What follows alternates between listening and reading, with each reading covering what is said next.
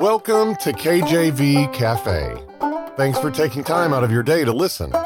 Each episode of the Cafe is dedicated to studying the Bible verse by verse from Genesis through Revelation.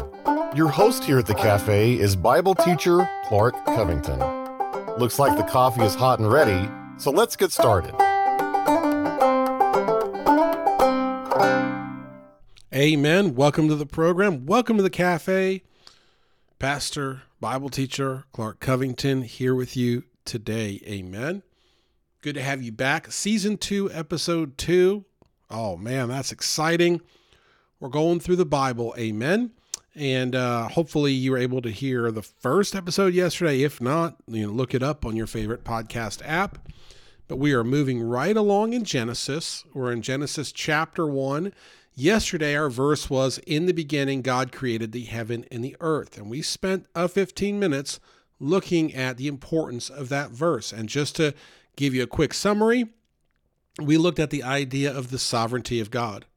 We looked at the idea that because God is sovereign, we should worry less. We looked at the idea that because God is sovereign and has given us such a place in this world that He created, to have dominion over it, amen, to not just survive, but to thrive, God deserves praise. He deserves heaps of praise. People don't give God his due credit. Now, yes, I know the Bible says every knee shall bow. Amen. And there will be a time that God will get his due credit. But this time, the age of grace, the age we're living in now, people don't give God credit. They don't fear God. They don't reverence God. They don't respect him like he should be respected by large. I know there's some people out there that do, but by large, they don't. You know, it shouldn't be an odd thing that we thank God for our meal every day. That should be normal Christian living every day, every meal. We should, hey, God, you know what? You provided this. And if you want to get really specific, like the food on my plate, you gave to me in your sovereignty and your providence, as well as um, you gave me dominion over whatever if it's a salad you know the the garden you gave me dominion over that. Whether it's the um, animals you know you're having a burger you gave me dominion over that. Whatever it may be.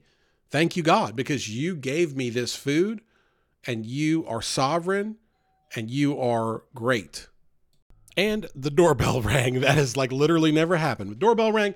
I think that's god's way of saying uh, hey you know what after you check the door, get back on here, hit record again, and get to the latter part of the verse. Okay, so Genesis 1 1 in the beginning, God created the heaven and the earth. Verse 2 And the earth was without form and void, and darkness was upon the face of the deep, and the Spirit of God moved upon the face of the waters. So now from verse 1, where we're getting a broad introduction to who God is, that he is the one that created the heaven and the earth. These are the kind of things that we can see. Well, certainly can we can see the earth. And in Bible terms, heaven would be also like the sky. So it could be he created the sky and the earth. It could be he created space and the earth. He created the third heaven where we uh, go, where we're promised we get to go when we believe on Christ. Uh, God created it all, okay? And now we get specifics. The earth was without form and void. Darkness was upon the face of the deep, and the Spirit of God moved upon the face of the waters. And so we know that it's dark. We know that there's water there. And the earth was without form and void. So there was nothing going on, right? And God said, this is verse 3, let there be light. And there was light. Now, I love the number three. I've done a series on the number three in the Bible. Three is a beautiful number in Scripture. And here in the third verse of the first book in the Bible, in the Holy Bible, amen, we see that, you know what? God said, Let there be light, and there was light. Now, again, I don't want to make too much of the placement of this verse, but it is here in you know uh, good territory. It's right in the beginning. I gave the example last episode like someone to pick up the bible and just start reading they would hit this real quickly right? It's right at the beginning. It's right in um, the the the eye line so to speak as you're looking. And that's important because i believe that light is symbolic of jesus christ and that comes through scripture. And that is a very big part of uh, who Jesus is. He is the light. And you got to remember that here in verse 2, the Bible tells us that, you know what? Everything is dark, right? So it was uh, darkness upon the face of the deep. Uh, the earth was without form. Okay. God moves upon the face of the waters, and God said, Let there be light, and there was light. And so we know that God's not just the creator of heaven and earth, He's also the creator of light because He is light.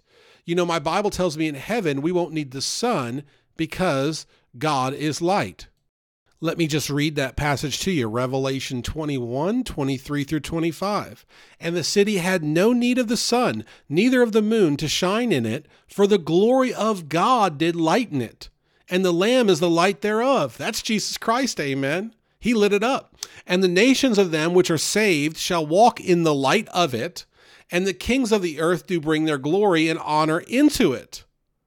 And the gates of it shall not be shut at all by day, for there shall be no night there. Think about when you lock the gates, usually at night. Well, in heaven, there's no night, you know, because you don't need to lock them because there's no sin in heaven, there's no darkness in heaven, and God is the light. And so we see in the last book, amen, in the Bible, a reference even to the first book in the Bible that in verse 3 here of chapter 1 of Genesis, it tells us, And God said, Let there be light, and there was light. And notice how God created light. God said, He spoke it into existence. Amen. We see that God's power is so great that He simply speaks and it occurs. And so God speaks light into existence. And we then have light. And if you're like me, you love the light. You some people have a seasonal disorder where they can't get enough light. Amen. I love sunny days. I love the sunlight. I, I don't like the night very much. Amen. And I believe that scripture tells us that God is light. We're going to dive into how Jesus is light, where those references are when we come back from this short break. Stay tuned. You're listening to KJV Cafe. We encourage you to look us up on your favorite podcast app and subscribe to our channel on YouTube. Now let's get back to some more in depth Bible study. Amen. So here we have the first four verses. That's what we're going to focus on for the rest of this episode, specifically Jesus being the light. But verse 1 of Genesis 1 In the beginning, God created the heaven and the earth. Verse 2 And the earth was without form and void, and darkness was upon the face of the deep and the Spirit of God moved upon the face of the waters. Verse 3 And God said, Let there be light, and there was light. And then verse 4 And God saw the light that it was good, and God divided the light from the darkness. Notice here in verse 4, and again, this is where we're going to park it and spend the rest of our time here today. He saw what was good. He saw that the light was good. It doesn't mention that the darkness was good. It says that God saw the light that it was good. And he divided the light from the darkness.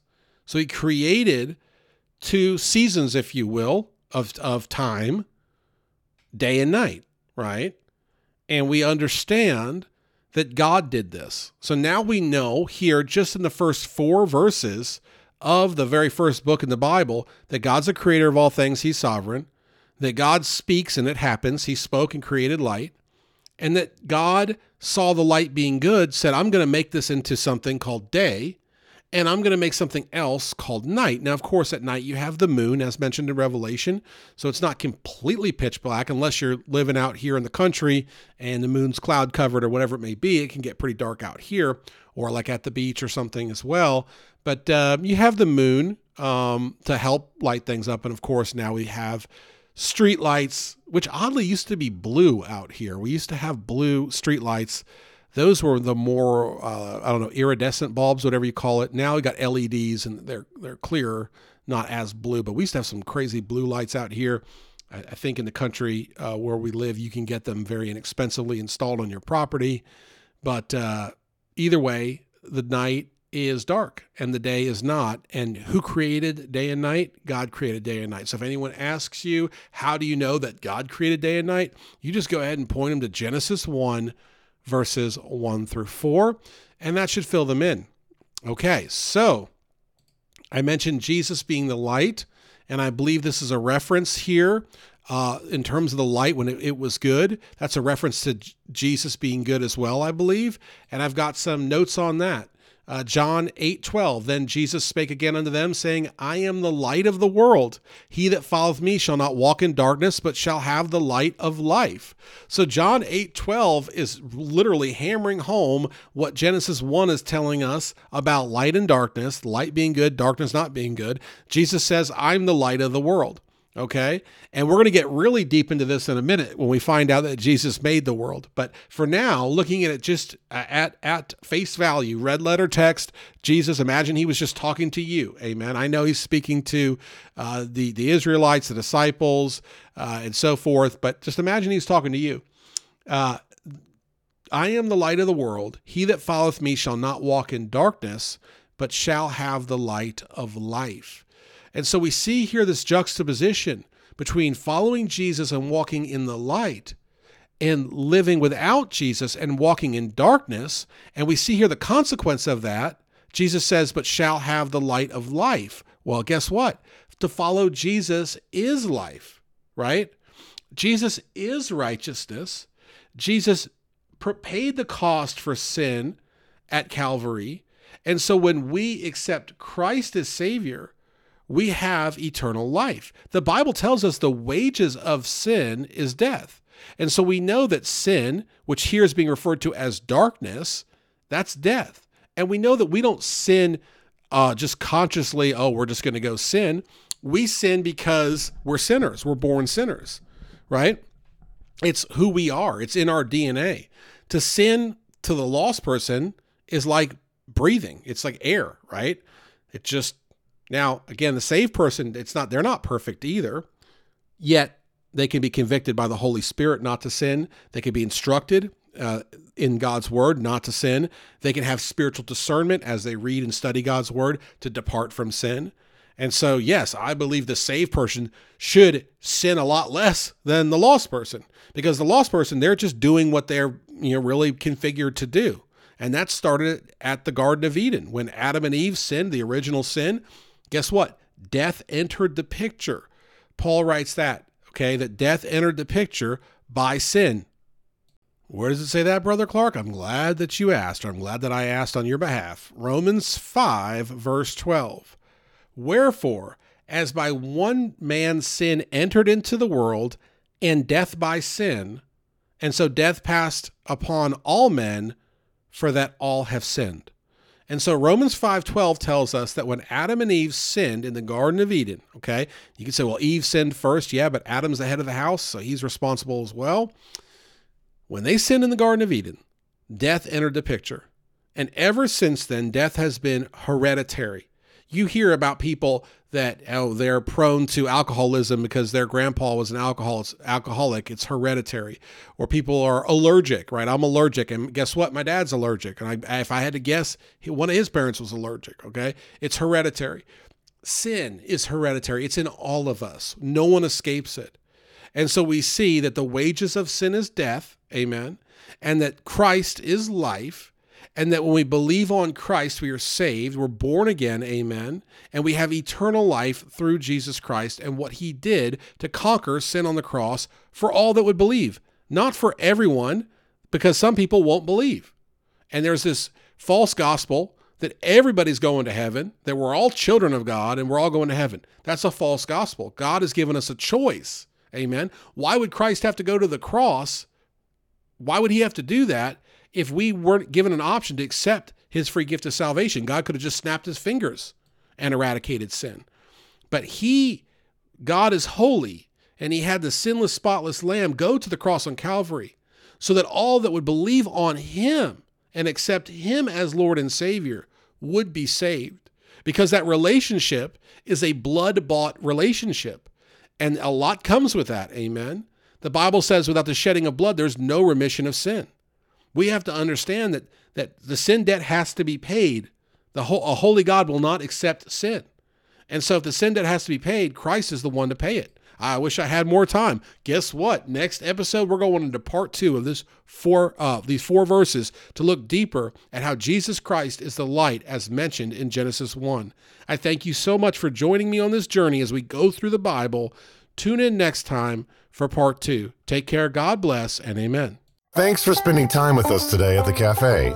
We would love to hear from you. You can email Brother Clark directly at clark at enduringpromise.org. See you again tomorrow. Same time, same place.